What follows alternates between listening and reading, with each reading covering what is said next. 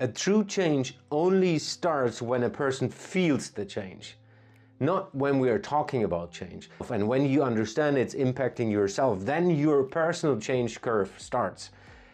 As a leader, you need to understand that every person in the organization and then in your team has a separate change curve. Some people are very quickly adapting and going through the curve, and some people need more time.